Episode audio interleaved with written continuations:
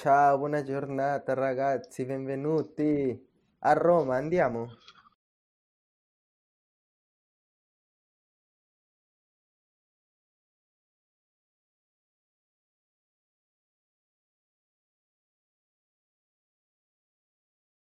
Bienvenidos a Cine para no saber de cine. Este es otra edición que tenemos aquí con el Cine Club Casa Patricio, en el que rescatamos unas películas interesantes que hemos visto ahí a través de los procesos que tenemos dentro del Cine Club.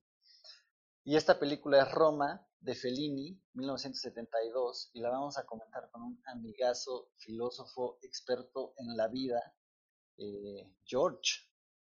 Benvenuti. Buongiorno ragazzi, muchas gracias. Muchas gracias por invitarme y vamos a darle. Huevo, estamos en nuestra primera conexión transatlántica. Esto es cine para no saber de cine. Y pues vamos a ver qué sale de esta sesión. Un film ultra. Gran toque, ¿no? Que le den ahí a Roma. Sí, muy, a, mí se me hace muy loco como el título original es Roma de Fellini. Fellini Roma, claro. Ajá, Fellini metió su nombre en, en, más de una de sus películas. Y claro, güey, o sea, después de ver la peli es, es evidente que es una Roma que sale de la imaginación y, y de la cabeza de este güey, ¿no? Se, se podría decir que es una de las primeras películas donde el personaje principal es la ciudad, bueno, o no una de las primeras, ¿no? Pero una de las... ¿Qué será? Una de las. Una de las, ¿no? Pues sí. Sí, claro.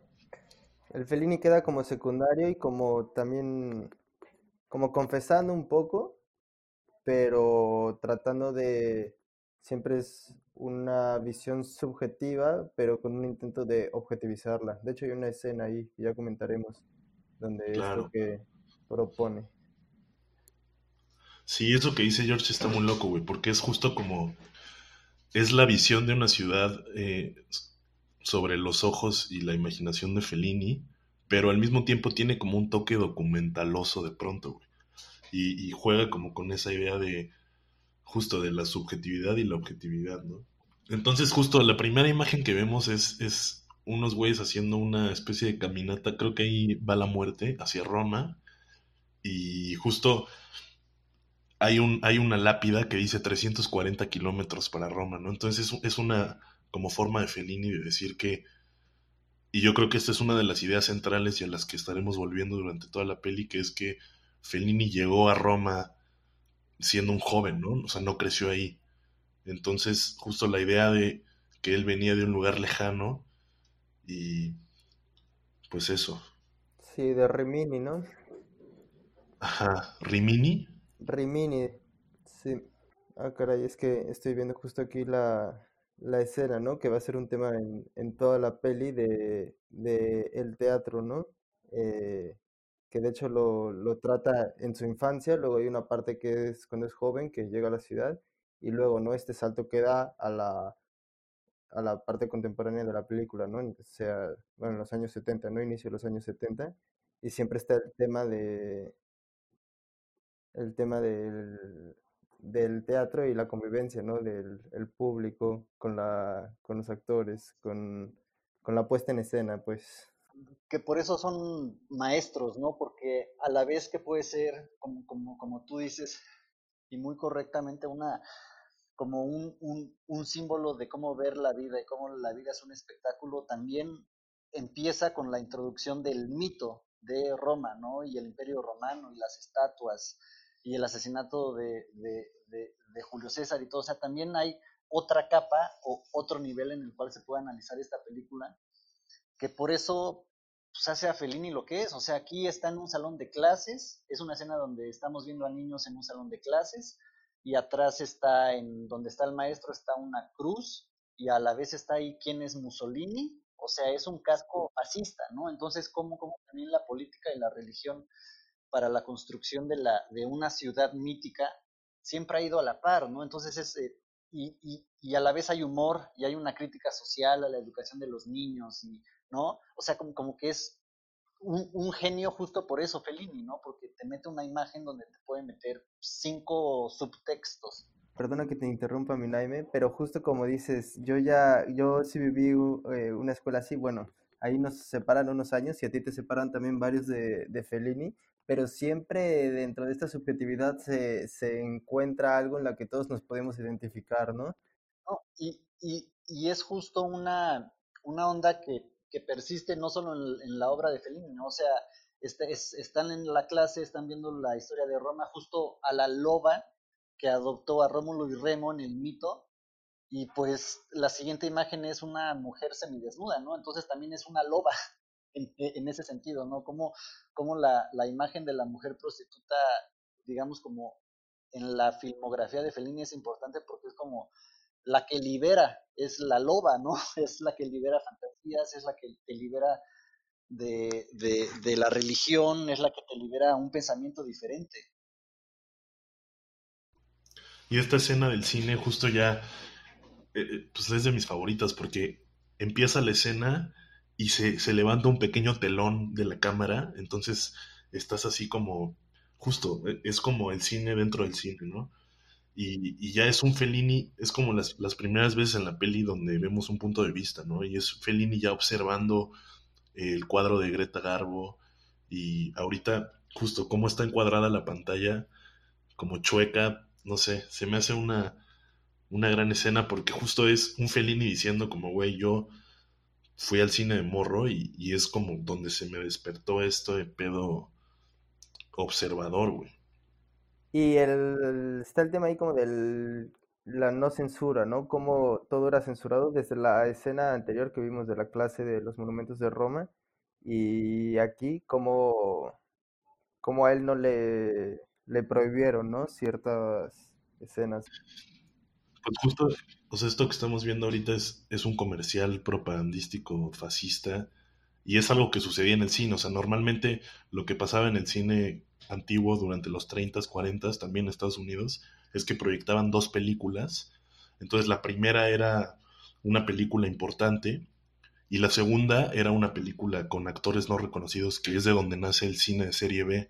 Y entre una y otra empezaban a meter noticieros. Ahí, ahí como que nace el noticiero y, y de alguna manera los documentales y, y, un tipo de cine que ahora ya se nos hace muy normal, pero, pero justo, o sea, lo que estamos viendo ahí es es lo que vimos fue un pues un, un, cortometraje de propaganda fascista, ¿no? Y Fellini tenía una frase muy chida ahora que hablaste del, de la censura que decía que la censura es publicidad pagada por el gobierno. O sea, como, pues güey, estamos de alguna manera hechos para consumir lo que nos dicen que está mal que consumamos, ¿no? Entonces, o sea, el morbo siempre está ahí, güey, si te dicen, güey, no, no leas ese libro, pues toda tu vida lo vas a querer leer, ¿no? Claro. Una, una, una de las cosas también que decir importante de, de, la película para ubicarnos es que, pues, es una película que por más, no sé, exuberante que, que, que, sea o, o, rica en comparaciones o en alusiones o en alegorías, eh, al final es una película que trata de captar la esencia de una ciudad eterna, en el sentido de que pues es una ciudad que tiene muchísima historia y muchísimos humanos que la han pisado y muchísimas vidas, y por eso puede ser a lo mejor difícil de, de conceptualizarla o de entenderla, porque no hay un personaje que te guía, ¿no? O sea, hay estos intentos de guías, hay un niño por ahí, hay un, hay un joven por ahí, este, pero realmente es una película cuyo enfoque no es ninguna historia humana narrada o con un arco narrativo, sino que es la ciudad, ¿no? Entonces, como, como que también es una de, estas cosas que a lo mejor se pueden perder en la filmografía de, de, Fellini. Creo que el año siguiente, 1973, haría Amarcord, que es una historia que, que tiene un juego muy similar a la, de Roma en el sentido de que no es lineal, pero ya ahí ya aplica la narrativa de, del niño, ¿no? Y el crecimiento del niño, pero Roma muchas veces se pierde porque ah, es esa película de Fellini como que no tiene de dónde agarrarse, pero se agarra de la ciudad de todo lo que es. El año siguiente sale Macor y el año anterior nace Pablo Sorrentino, que hace un ejercicio muy parecido con el mismo personaje Roma en la Grande Bellezza. Y, y bueno, es, es, una herencia eh, grandísima, ¿no? Que se nota en, en Sorrentino, ¿no? Con, con las pelis de, de Fellini, sobre todo con, con esta de Roma. Aquí esta escena es buenísima. Ahora voy a interrumpir el discurso que traíamos con la escena que, que está pasando, porque justo, bueno, antes no era Roma y es como este niño va a ver como Fellini va a ver cómo se va el tren y justo es este salto en el tiempo y está llegando justo Roma Termini, ¿no? La estación central, ahí salió, ahí eh, lo escribía, y es ese, ese es un tema que nosotros no entendemos bien porque los tres somos de la Ciudad de México y no sabemos lo que es eh, llegar a, la gran ciudad, ¿no? a la capital. A, eh, eh, Fellini viene de Rimini, llega ahí y es, un, y es un desmadre. Ya se nos pasó, pero ahora vienen más escenas donde, donde sigue él flipando con todo lo que es Roma. Mira esta, esta escena, ¿no?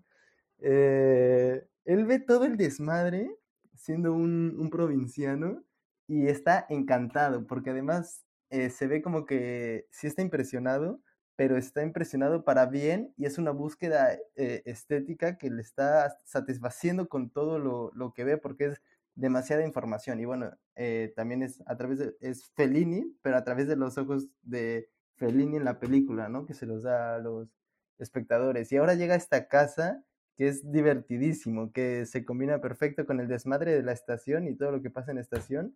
Y bueno, podrán ir comentando mientras eh, vemos esta, esta escena divertidísima. Podría salir una película solita de, toda la escena de esa casa, ¿no? es, un lugar lleno de gente rara, güey. Y es un poco lo que pasa en el cine de, Fellini, güey. O sea, Fellini tenía esta onda de, de personajes como que, que, son entrañables, pero por un sentido, o sea, son sobre todo las caras, güey. Tiene una cosa que, que, igual veremos un par de veces en esta película, que es que las caras las exageraba, güey. Entonces buscaba gente con caras poco convencionales y de todos modos les metía prótesis y los maquillaba para, para que fueran aún más chocantes, güey. Y entonces, o sea, cuando ya Fellini se hizo famoso, pues la banda le mandaba fotos de sus caras nada más para ver si los casteaba en alguna de sus películas. Y esta, y esta escena está llena de gente, pues de personajes así, que, que, quizás no vamos a volver a ver algunos, pero, pero que son memorables, ¿no? Cuando está en el restaurante se nota muchísimo. Cuando le pide que se siente con, eh... con, la, con la señora rubia. Y volviendo a lo que decías de Sorrentino en la escena cuando llegan al, al, a la estación de tren, pues justo entrevistan a Sorrentino con respecto a esta película es una entrevista, la neta, está bastante X, pero hay una cosa que es interesante, güey, que, es algo que también resuena mucho con vivir en la Ciudad de México, y es que Sorrentino pues, tampoco nació en Roma, ¿no? Eh, también es de fuera. Sí, es napolitano, creo. Ajá, creo que es napolitano justo. Y llega a Roma joven y, hace cine, y hace cine en Roma, y, toma esta parte muy cinematográfica de la ciudad de Roma, y, y dice que cuando ese güey grabó La Grande Bellezza, no sé, creo que los dos la han visto, y tiene estas escenas como de, monjas, güey, que están como distribuidas en, la ciudad de... que se vuelve como un juego del espectador de encontrar esas monjas. Y entonces dice que cuando la proyectó por primera vez, que amigos suyos romanos le decían como, oye, güey, pues está chida tu peli, pero, pues qué pedo lo de las monjas, güey, eso pues realmente no, no sucede, güey, ¿Qué, ¿Qué, qué, pasó ahí? Y ese güey decía como, güey, claro que sucede, güey, solo que como ustedes viven aquí, hay cosas que ya invisibilizaron y ya normalizaron. Pero nosotros, o sea, nosotros, hablando como Fellini y Sorrentino, siendo ajenos a ese espacio y a esa cultura y a esas tradiciones, etcétera, etcétera, pues llegar a ese lugar, yo creo que pues te abre, te abre el tercer ojo, güey. Y, es algo que nosotros, por ejemplo, no podemos experimentar en la Ciudad de México. Sí, ¿me entienden? Como, güey, todo lo que... Y, güey, me imagino ser extranjero y llegar a la Ciudad de México, pues debe ser una locura me, me, me, me acuerdo una vez que, que estaba en, en, el metro con una chava que era de, de Monterrey, este, y pues en esas épocas pre-COVID, pues era el atasque en el metro, y, y, se subió un güey que tenía una mochila y adentro de la mochila una bocina. Entonces ya empieza a arrancar el metro y le da play, pues empiezan a tocar acá, ¿no? Banda y, diferentes canciones y, y voltea a mi amiga y me dice, güey, qué buena onda de ciudad, que pues aquí hay banda que pues comparte su música, ¿no? y ya después, eh, cuando, cuando se, se, baja la, la, gente, pues se da cuenta que en realidad estaba vendiendo discos, ¿no? entonces, como, como igual las primeras impresiones son hermosas justo por eso, porque tú lo interpretas de acuerdo a tu contexto, ¿no? Claro.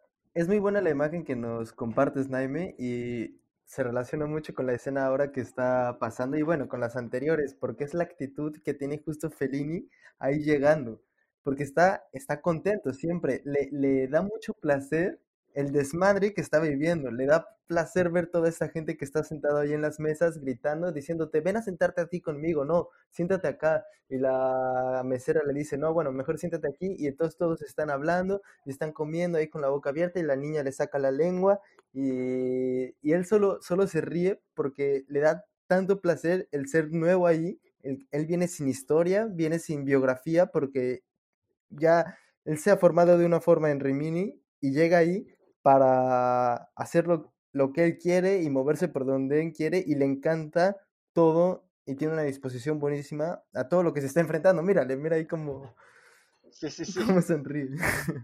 Claro, ¿no? Y, y, ahí se conecta súper bien con, con, esta onda de, de, la película y la vida en sí, ¿no? O sea, como siempre es más interesante cuando mantienes una mirada abierta y siempre es, o sea, como cuando descubres que siempre hay algo, hay algo más allá de lo que tú ves, ¿no? Y te, y, y, te mueve el mundo un poquito y te hace sentir un poquito inseguro y, y, son estas cosas que aprendes de Fellini y de los momentitos que te pueden pasar en el metro o, no sé, ¿no? En, en, un mercado, ¿no? De que, de que muchas veces las representaciones o, las, o los fragmentitos de memoria que, que conservamos son solo eso, ¿no? Son momentos específicos y no necesariamente necesitan representar nada, ¿no? O sea, son, son como, como estos de, de eh, a, lo mejor no te va a ser una mejor persona este estar feliz porque hay desmadre ni te va a ser una peor persona no pero si si lo sabes apreciar en ese sentido ir con el flow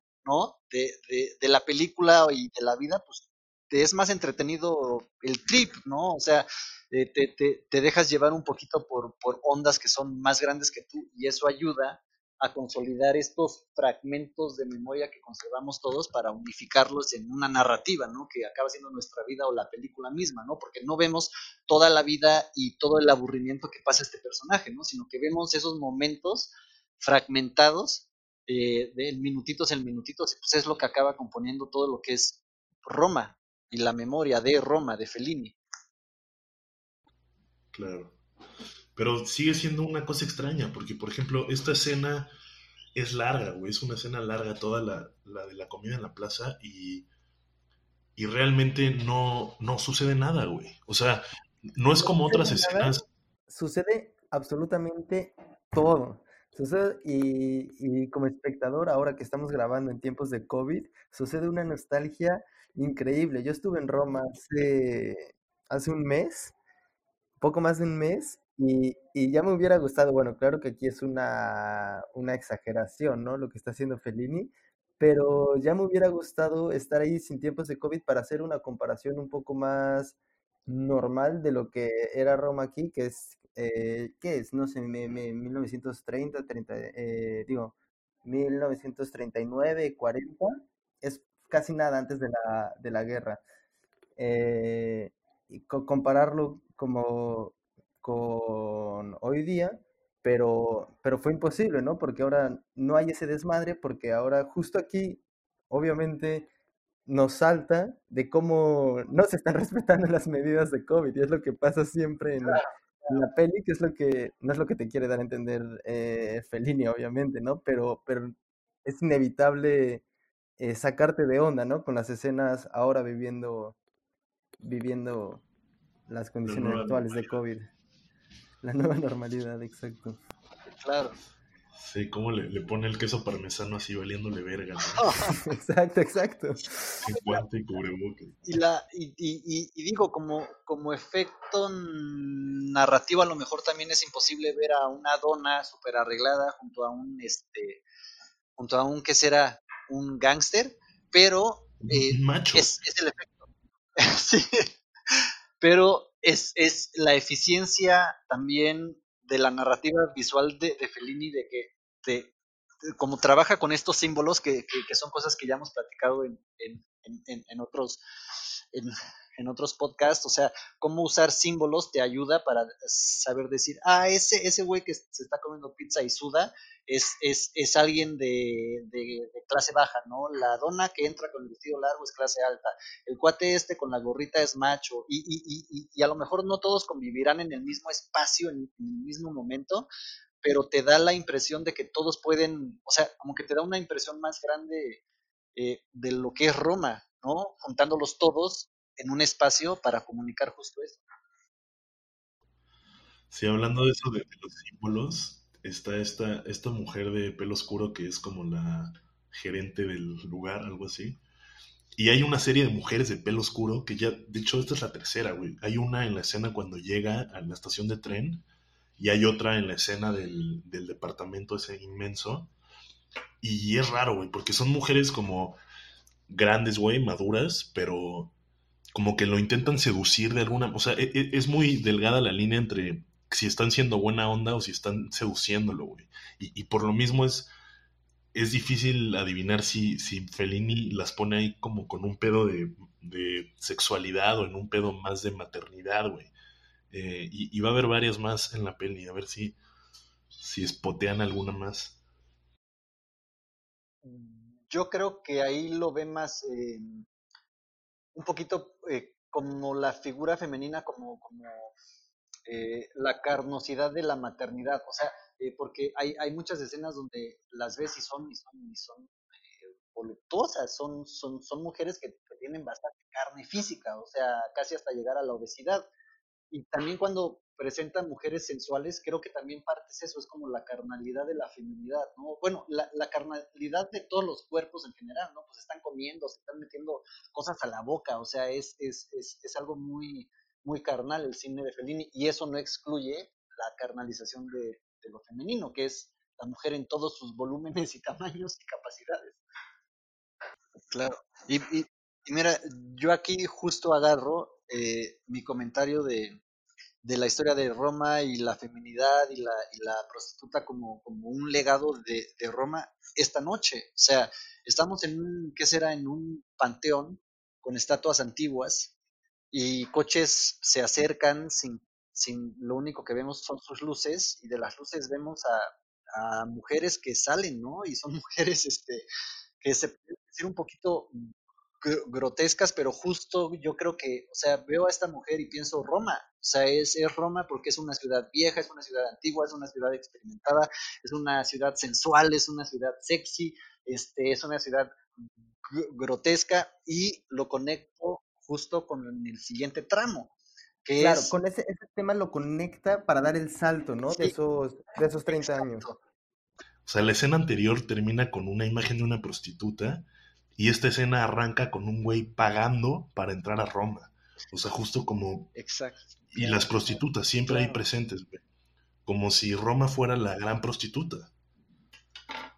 Y es la siguiente escena donde, donde va a hablar de eso, ¿no? Que, que justo ahora hace el salto y luego las dos escenas son autorreferenciales, que eso no lo había dicho. Está hablando de su vida, pero empieza esta escena y, como que rompe con la cuarta pared porque te está documentando la película misma, porque una parte son las escenas que están tomando como si estuvieran haciendo una película que están haciendo y qué película están haciendo es esa y te están diciendo cómo están haciendo esta película. Y luego en la siguiente escena, que ahora lo comentaremos, hablan de estas películas, claro, por supuesto, también Es, es, Sí, es un rompimiento ahí también de la cuarta pared, ¿no? Te están hablando, te están documentando la misma película, con las escenas que están filmando y cómo las están filmando desde abajo. Y bueno, me, me repetí un poco, pero, pero pasa, eh, es la forma de introducir eh, esta nueva, bueno, los años 70 dentro de la película, ¿no? Este nuevo episodio dentro de la peli.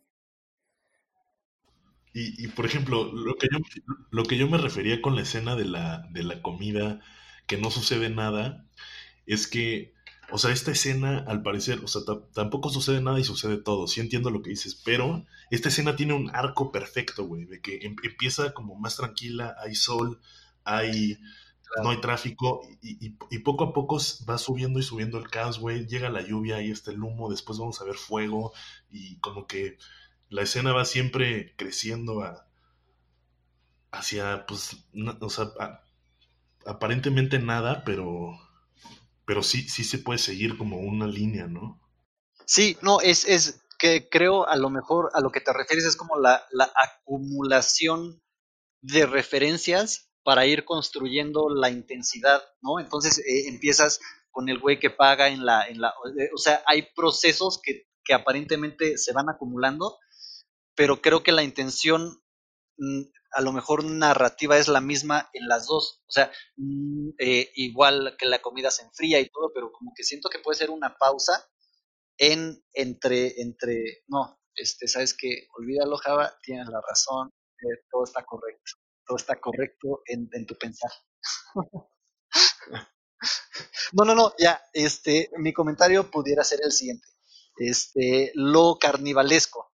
Eh, si hay una onda de que, de que entrar a una ciudad eh, siempre es caótico, ¿no? O sea, como, como, mencionábamos antes, no tenemos la experiencia a lo mejor de llegar a la ciudad y, y, de ver como el proceso de los, del caos, pero lo carnivalesco de la ciudad lo de las ciudades grandes, pues está ahí, ¿no? O sea, como en una esquina alguien te está limpiando el vidrio, en la siguiente alguien te está pintando un dulce, en la siguiente tienes estas, esta onda de, de Axtel, ¿no? Que, que, son modelos que, están bailando, o sea, como que sí tiene esta, eh, como que lo carnivalesco en las películas de Fellini también se podría decir que no, que usa lo carnivalesco y la exageración para para a lo mejor no decirte algo, pero acercarte a algo, ¿no? Como, como, acercarte a lo mejor a la dicotomía o a la dualidad en la que vive la urbanidad, ¿no? Tanto la prostituta como la, la high class, como la monja, como la indígena, ¿no? O sea, como que hay toda, todo este rango y espectro de cosas que no nada más son blanco y negro, ¿no?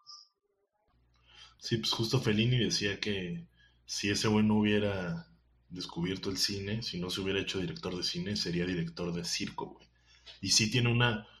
Y, eso dicen también, o sea, e, estar con él en el, en el Teatro 5 de la Cinecita, que es donde filmaba todas sus películas, dicen que era como ir al circo, güey. O sea, que la manera en la que él dirigía y cómo están todos sus extras que, que ya mencionamos, que son personas extrañas, güey, y que van y vienen, y cómo los... O sea, era una experiencia muy, muy carnivalesca, como tú dices, o muy circense, güey.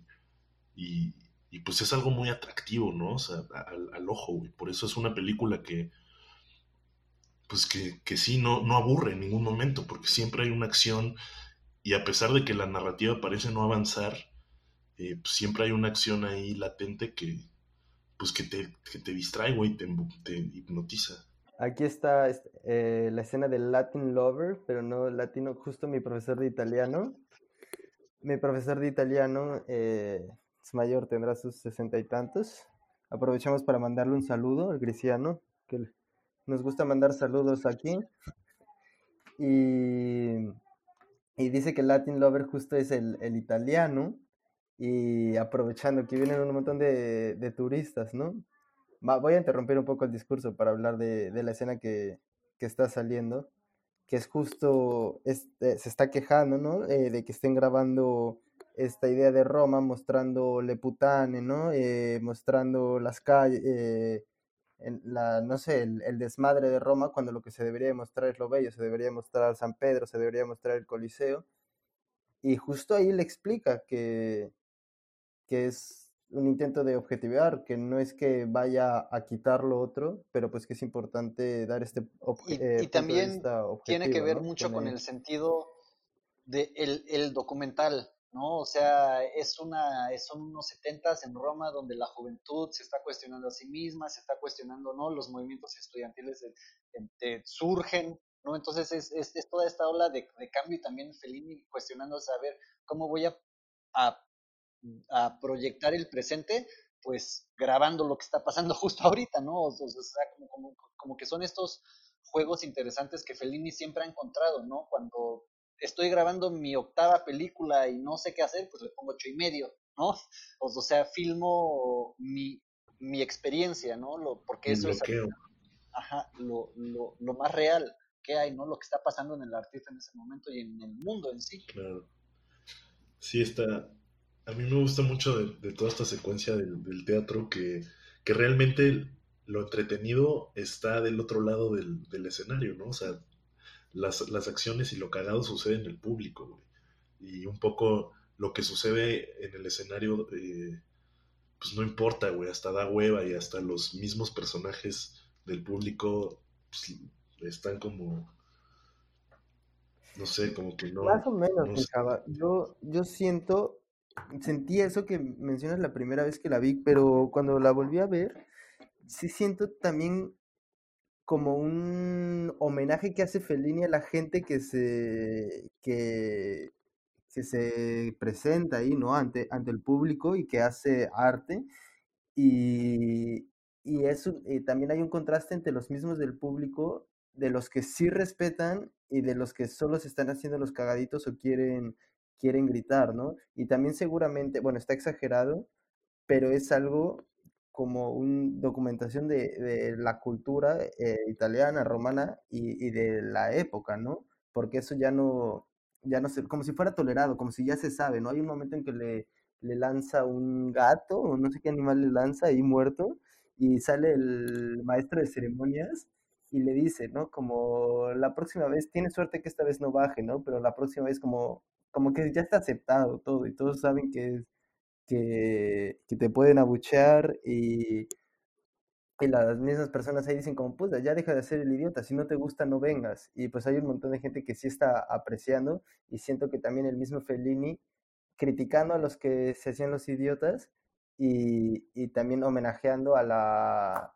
y victimizando también, ¿no? Un poco a la pobre gente que, que se rompían la noche anterior ensayando para su acto y les lanzaban un gato, güey, muerto.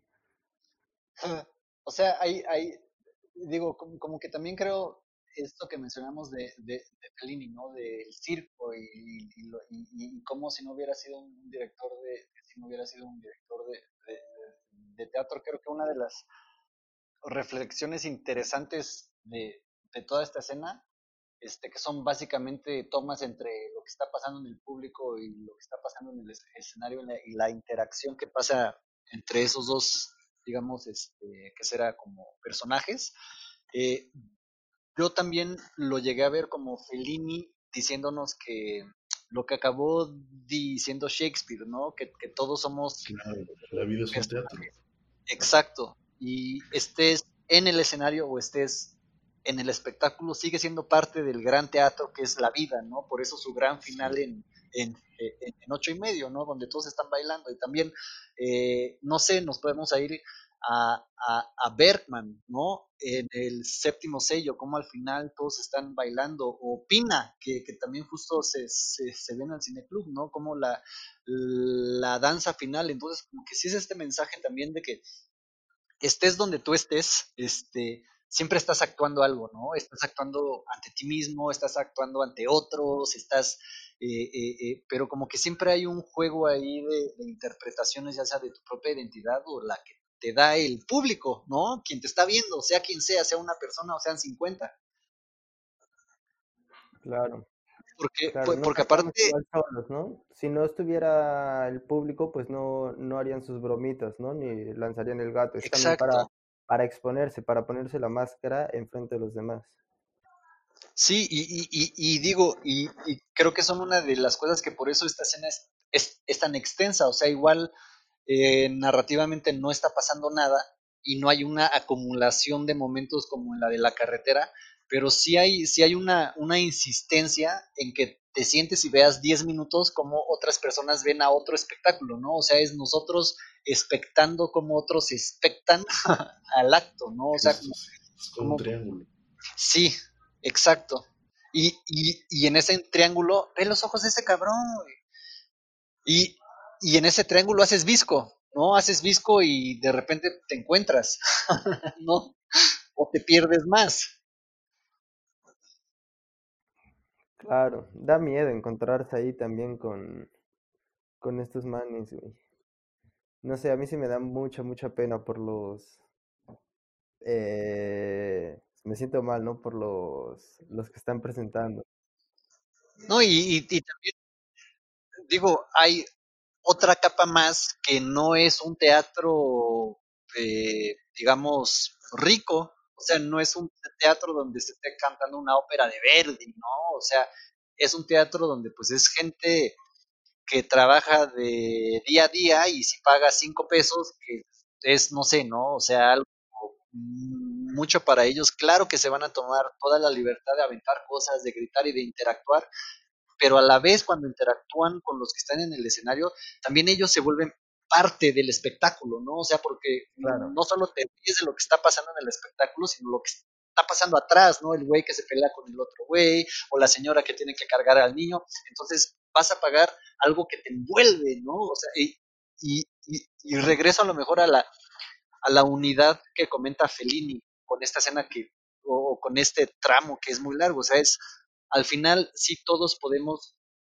o sea, no importa si la tarima esté arriba o abajo, si tú interactúas, como que te nivelas, ¿no? Y participas en lo que se llama vida y en el carnaval de que, que, que, que festejas, porque a mí sí me cuesta mucho trabajo como, eh, como que separar en específico esta escena, o sea, como, como, como para mí como que no tiene ninguna narrativa, no tiene un personaje principal, entonces lo veo todo junto y al verlo todo junto tampoco veo quiénes están en el escenario y quiénes están el espectáculo, sino como que lo entiendo como Fellini nos está diciendo que todo esto es un espectáculo. Claro, es como el cineclub, aprovechando para recordar antes de que se hiciera time, eh, pues es la película, pero es el espacio, ¿no? De estar todos ahí y se permite fumar a veces, bueno, ahora en los cines no, ¿no? Pero también es eh, un tema, ¿no? De lo que se puede sacar, ¿no? Cuando ves, y esto no es en Fellini en general, en un montón de pelis, ¿no? De la gente fumando ahí en el cine, echando desmadre, todas esas cosas se van, se han quitado, ¿no? Por respeto al no fumador. Claro. Pero es genial en el cineclub el mismo desmadre y el mismo show y que sigue siendo un, un teatro, ¿no? Eh, que es la vida, como tú dices, Minaime, en la que todos los que asistimos eh, formamos parte de, ese, de esa obra del cineclub, con un montón de subobras.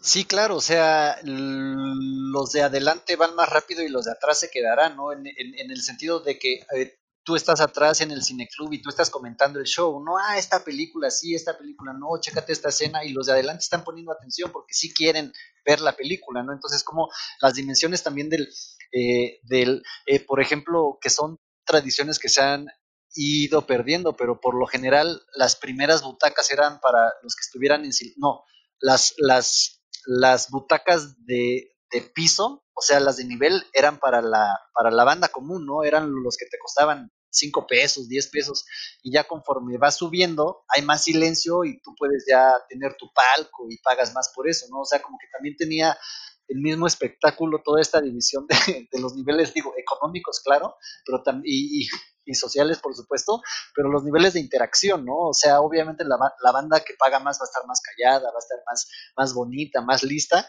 y la banda que pagó todos por igual, pues sí se dan el lujo de, de poder volverse locos, ¿no? Y de interactuar. Claro. Qué bueno es comparar, ¿no? Esta escena con, con y recordar, ¿no? De lo que era el cineclub físico. Y que también se interrumpe, porque, bueno, eh, aquí estamos, ¿no? En 1940, ¿no? Es la parte del Felini joven que acaba de salir ahí sentado. Y así como, como el virus interrumpe el cineclub y, y ahora se tiene que hacer eh, en línea, pues justo aquí la, las posibles bombas, la Segunda Guerra Mundial, interrumpen y justo están por interrumpir esta escena en unos segundos. Me hace, bueno, lo podemos, les voy a preguntar a ver si saben, si no extrañaremos a nuestro amigo historiador El Yayo. No sé muy bien de las bombas en Roma, porque me parece que, bueno, seguramente alarmas hubo antes, y aquí en la película sí que cuando salen del búnker eh, se ve que cayeron, ¿no? Algunas, pero me parece que que no caen hasta el... La primera en Italia creo que cae en el 41, en, en Sicilia, y en Roma no es hasta el 43. Y entonces no estoy seguro si aquí ya empezó la Roma, me parece que sí, ya empezó la guerra, pero parece que tienen una vida chingona, medio normal, ¿no? Como que están en guerra, pero la guerra todavía está en otro lado, así como cuando ya era el coronavirus que existía, pero todavía estaba en China, ¿no? Y no, no había Claro, y todavía no interrumpía el, claro. el flujo. No sé si ustedes saben un poco de, de las Yo no bombas sé, en pero Roma. Luego investigamos un poco. sí. Pero también creo que Fellini sí se da licencia de no, Claro. o sea, de como saltarse un poco la historia, güey. Eh, no, o sea, su, vamos, no, no quiere ser tan, tan, ¿cómo decirlo, güey? No, O sea, es por que, ejemplo, eh, eh, o- o- Fellini, Fellini no llegó a Roma en 1939, como lo hace este güey. Y Fellini no llegó a Roma siendo soltero. Llegó ya con, con una pareja, güey, llegó en 1940. O sea, hay, hay cosas que quizás no son tan, tan realistas. Ajá. Sí, que son justo más, más ficción, Pero ficcionalizadas. es muy, es muy claro que decide quitar esta parte de la guerra, que le conviene, ¿no? Porque, porque no hace sentido como con la narración que quiere hacer en la película, como tampoco le hubiera convenido grabar ahora durante el COVID, ¿no? Para lo que quería hacer en su, en su peli, ¿no? porque, porque justo creo una de las cosas que hace es como que te dice, Roma es una, es una ciudad que a pesar de pestes, a pesar del tiempo, a pesar de guerras, existe, ¿no? Entonces digo, o sea, eh, como que está tratando de capturar lo eterno de la ciudad y no tanto los momentos que la van definiendo o cambiando, ¿no? O sea, lo, lo, o sea, porque, y, y en eso, eh, de que es- está tratando de filmar una, una ciudad eterna, creo que ahí es cuando el tiempo también lo usa como juego. A veces te está, ¿no? O sea, mezcla, no sé, Roma con el bombardeo de, de, de, los nazis y pudiera funcionar, porque lo que está tratando de hacer es comunicarte la eternidad de un espacio, de un lugar eh, donde se juntan y congregan, pues, humanos, ¿no? Y entonces ahí ya, digo, como que los datos específicos de, de, la historia creo que él mismo los avienta por la ventana. Claro. Bueno, si quiere hablar de una única Roma y una eternidad, pero a través de una comparación donde tú puedes eh, discriminar eh, las cosas eh, que tienen en común eh, estas dos épocas que muestran, pero también un montón de cosas que son muy claras que está tratando de presentar eh, eh, eh, en qué cambia, ¿no? En qué era diferente antes de la guerra y, y en los años 70. Claro. Sí, o sea, es, es una única Roma y ni siquiera es la Roma, o sea, es la Roma de Fellini, De vamos. O Fellini, sea, exacto, entonces en la. Roma de Fellini nosotros no podemos juzgarla, güey, porque es una Roma que nace de su imaginación, o sea, de, de su memoria, pero también de su imaginación, güey, porque si, si algo sabía hacer Fellini era como inspirarse en, en- en sus sueños para hacer cine, ¿no? Es como lo que más le, lo felinesco es, pues no sé, es algo así, ¿no? Como no inspirarse de la vida real, sino, pues, jugar con otras cosas, pero pues yo aprovecho esta intervención para... Están cayendo las bombas. Entonces vamos a ponerle pausa. Ya llevamos, llegamos a la mitad de la película y pues seguiremos más adelante. Seguiremos que- comentando Roma, comentando la filosofía de, de Roma, de Fellini, porque es de Fellini, y también pues nos pirataremos con otros cineastas interesantes que vienen, ¿no? Entonces este, pónganle pausa, cine para no saber de cine, mándenos un mail, contáctenos a cine para no saber de cine arroba gmail.com y nos encuentran en Spotify, ¿en dónde, Java? En Spotify estamos como Cine para no saber de cine. En YouTube están las versiones visuales de lo que hacemos, que es en Bartolaf TV. Y seguimos aquí con nuestro queridísimo invitado George. Giorgio, descúbranos. En transmisión transatlántica, nos vemos del otro lado. Arrivederci. Arrivederci.